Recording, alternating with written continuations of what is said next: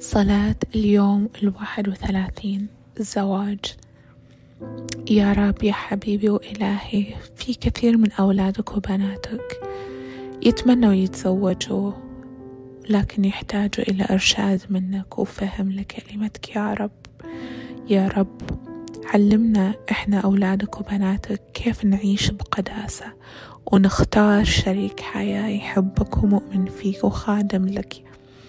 يا رب علمتنا في الكتاب المقدس أن لا شراكة بين الظلمة والنور والزواج شراكة. يا رب قوينا وخلينا لا ننكسر ونضعف نستسلم ونتزوج بس بسبب ضغوطات المجتمع والأهل.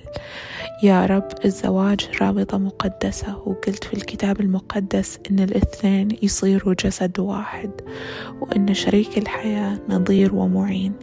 يا رب بالصلاة سهل لكل مؤمن ومؤمنة موضوع الزواج. يا رب احفظهم ويسر لهم واحميهم لأن من غير دعمك لهم راح تكون اختياراتهم الزوجية أو حتى حياتهم بعد الزواج صعبة. فيا رب أنت دبر لأولادك وبناتك. نصلي باسم الرب يسوع. آمين.